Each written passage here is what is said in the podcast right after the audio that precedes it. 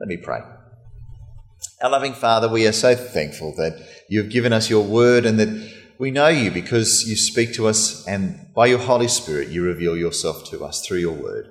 And so we pray this morning as we come to your word that you would indeed do that and we would understand more about your amazing plans for this world and for us. We ask it in Jesus' name. Amen. But one of the things that I know that um, I'm used to my kids saying when we go on holidays is, Dad, what are we doing today? And there are usually the, the answers are at one extreme, extreme or the other. On the one hand, it may well be that I take them to the very detailed spreadsheet that I've worked out where we say we're going to this at 8 a.m. and then we're going to go to this place by 10.30 and we're going to get this bus at this time and travel. And so when we uh, did an extended journey uh, for our long service leave, there, there was a six page spreadsheet in about six point and it was just bit by bit by, and we squeezed all these things in. It was great. So people could, in the family could say, so what are we doing today? I'd say, haven't you got a copy of the spreadsheet? And they look, oh, okay, yes, Dad. But there are other kinds of holidays where we have a little bit of a catch, catch cry, which is no plans, no plans. What are we doing today? No plans. And we'll just have no plans. We'll see what comes up. We'll just wait and see. Uh, last week, or was it the week before? The week before the Holiday Kids Club, uh, the McNeils had a holiday and we went away with a, another family as well uh, on a houseboat down in Lake Eildon, which I think I mentioned to a few of you. Lake Eildon's down in Melbourne. It's well renowned now for being the place where Bonnie Doon is located in the castle where they're out fishing for carp. Anyway. Why do I tell you this? Um, well, it's because our holiday on this houseboat with another family was sort of somewhere between the no plans and yes, we need plans thing. Because when you turn up the houseboat, you've got to have all of your shopping done and everything you need needs to be brought on it because it's just such a pain to have to go and dock and you don't know how to do that so you bump into things too many times. So you really wanted to be planning things very carefully. If I was doing the plans, then I'd be there saying exactly how many loaves of bread and how many litres of milk and all these different things so that we could have our family, the four of us, and then there was another family of three, and we'd have it all sorted. But, but my, my darling wife, in, in her wisdom, basically said to the other darling wife, um, listen, look, McNeil's, we'll look after breakfasts. We'll do two dinners. You do three dinners, and then you guys do lunches, and we'll sort of share snacks. How's that sound? And we'll take a yeah a few things here. And they're like, that's fine. So I dutifully get sent off to Aldi to go shopping, and I'm told to get all these different things. Hugo and I come back with a with two trolleys, five hundred and forty dollars worth of Aldi stuff just for our little bit because we you do not want to miss out on making sure you've got enough food. Well, they do the same thing, don't they? And so we turn up with what must be thousand dollars worth of groceries because just to be sure, we had forty eight litres of milk. That's that's a lot of milk for seven people for five days. We we. they brought they brought twelve loaves of bread because they're doing lunches, and we brought twelve loaves of bread because we're doing breakfasts. It's like, oh my goodness! And so there we were at the very end of the trip with our trolleys, bringing it all back and driving it back up to Sydney. Well, suffice to say, we've, we've done our shopping for the next few weeks up in Sydney, so none of it went to waste. But when you make these plans, you, you get excited by them, I think. Well, I do, because I, I can then say things went to plan. But sometimes they don't go to plan. Uh, likewise, uh, on the on the houseboat, we had planned that on Sunday at three o'clock we'd be able to pick up some bait at the wharf just before we went off on our boat. Well, turns out that they close at two o'clock, don't they? So we spent our entire time fishing with bread. No, not that we were short of it by any. and then we caught a carp. uh, that was not useful really for anything except for bait. And then we got. We, we but the plans weren't exactly what we had expected. There are certain events where you have lots and lots of plans, whether it's something like a wedding or a major holiday or a major event in your life, and you want to. One of the, the things that helps you work out whether it's been a success or not is whether or not it has followed the plans. And you can say it successfully went through and did all the things it was supposed to do. In the Bible, we have a whole series of things where a where things appear not to go to plan. And I think you've got to say that the story of Joseph, which we celebrated together in this last week in the Egyptian adventure, is a classic one of those. But there are many other times in life when we have things that don't go to plan. I woke up this morning to hear about Typhoon Hagibis in Japan that's now hit there. So far, only two people have been killed and 62 injured, which seems extremely low. Praise God. I thought it was going to be much more than that. Maybe it may well be one of those things where the plans, well, they, nobody planned really to have such a massive typhoon hit, but it did. And our hospitals are full of places where, full of people who did not plan to be sick and unwell. And yet now they find themselves there, not really according to their own plan. And every day, funeral directors meet people who did not plan that week to be organising a funeral for their ma- family members. Our plans don't always turn out like we would like them to. And you've got to think with Joseph that there's an overlap there as well. Uh, we, we know for the story of Joseph in the opening, uh, in the, uh, the chapters 37 through to 50 in the first book of the Bible in Genesis, that, that Joseph was a man who was singled out by his father. You, you know the story, you've seen the musical, that he was given a coat of many colours, and it made his 11 brothers very jealous. And so, as a response to him saying about the code and also talking about his dreams where they would bow down to him, they got extremely jealous. Uh, they said, well, we should kill him. They said, no, let's not do that. Let's cover his clothes in blood and throw it down a hole, and then we'll sell him off to slavery in Egypt. And so from that point onwards, tragedy hit. No doubt Joseph was thinking that he was going to have a normal, kind of successful life, certainly being uh, made out to be a special kid because of the way that he was treated that way by his father. But now he finds himself off in um, in the place of Egypt, which is just so far away from Canaan. And then he ends up getting promoted to a high place, a high position, and then the, the leading official's wife accused him of harming her, which he didn't do, and that ended up in, in prison. And so he's gone from being a slave to now being a prisoner. And none of it was according to plan. And then, whilst he was in there, there was a situation where he was able to interpret some dreams. He interpreted the dream for the baker and also for the servant. And the whole plan was that when the servant was released from prison, he would tell his, his Pharaoh that, that, that, um, that, that Joseph was in prison and was a wise man and needed to be released from that. And what's more, that he was innocent. But the servant forgot. And so poor old Joseph remained in jail, thinking, this cannot be going to plan. Well, the plan was that he would eventually be released, and so he was able to interpret a dream that had been troubling the Pharaoh, the famous dream. There were two parts to it. Uh, the first one, there were seven fat cows and then seven thin cows. And then the thin cows ate the fat cows. And then there was the second part of the dream where there were the seven thick sheaves of wheat and then seven thin, scrawny ones, and then the thin, scrawny ones ate the fat ones, but didn't get fat. And the Pharaoh was really troubled. He couldn't work out what there was meaning. And so then he said to someone, Can they interpret his dreams? And that reminded the servant that there was this guy in prison, got him out, and he interpreted the dream. And he said, You know what it's about? It says that there's going to be seven really productive years on the land. Big cows, big wheat, all the big stuff, and it's going to be enough, more than enough for us. But it's going to be followed by seven years of famine. And so, if we are wise, what we will do is we will store up in the first seven years so that when the bad seven years hit, we will have enough there for us so that we can survive. And the Pharaoh thought that Joseph was a winner. And so he said, You are going to be my second in charge. And so now Joseph ends up as the second most powerful person in the whole of Egypt. And he is the one who has the special controls to make sure that these plans go exactly as the dream said. And that is that in the seven years of plenty, they'd be able to store it up well for the seven years of famine. And in all of this, we then get, in the famine, Joseph's family head down to Egypt to try and buy some food. And when they do, they finally get in contact with Joseph. They don't immediately recognize him because it's been a long time. And Joseph doesn't punish them as he could, but he showed them mercy.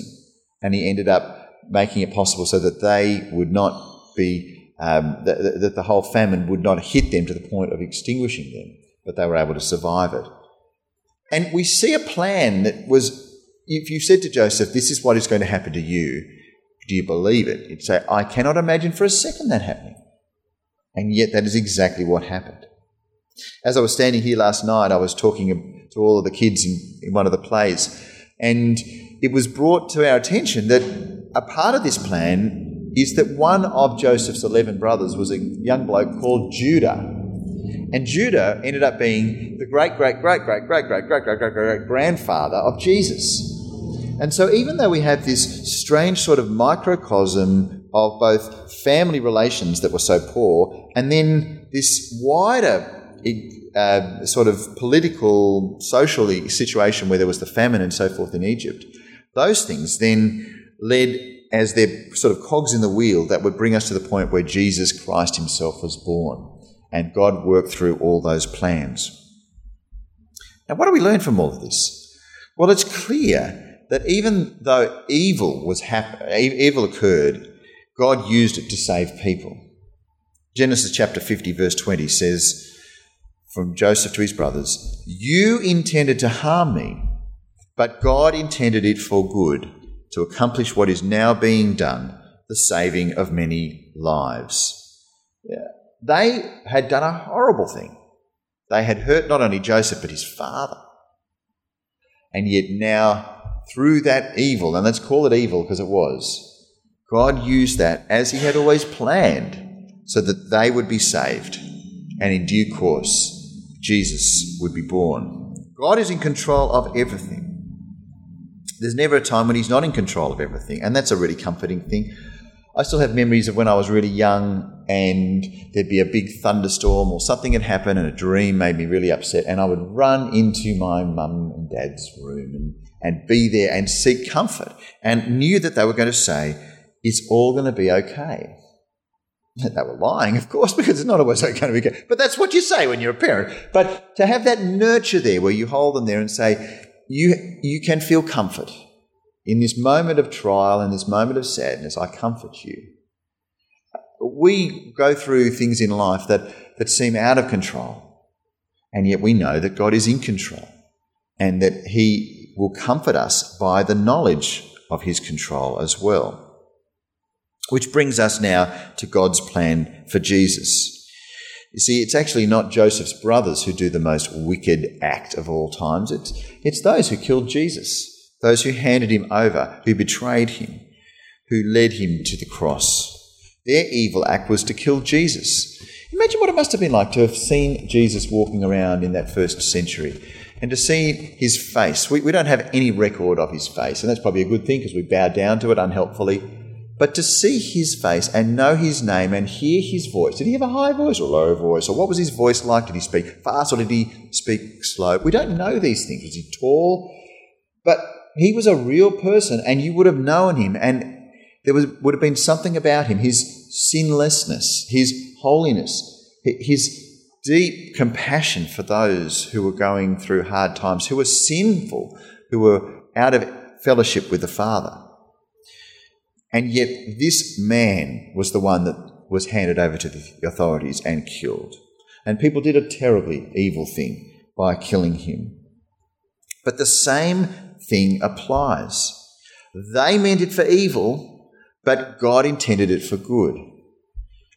I know that we've looked through the book of Acts more recently, and we, we get back into the next big second half next week, which I'm really looking forward to.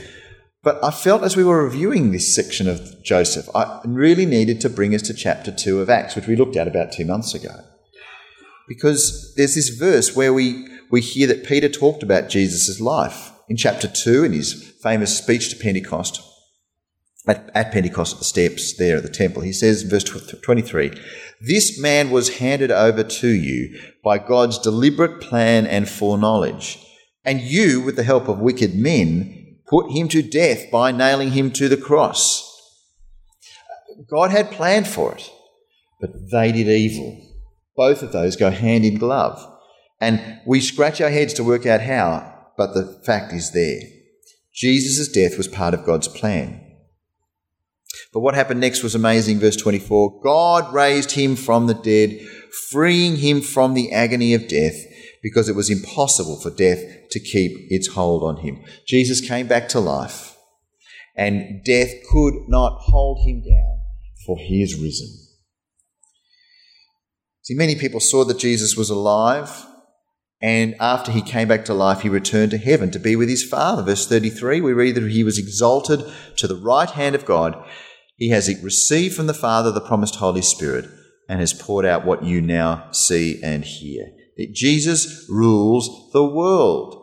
They tried to kill him, they did kill him, and then he rose from the dead, and now he rules the world.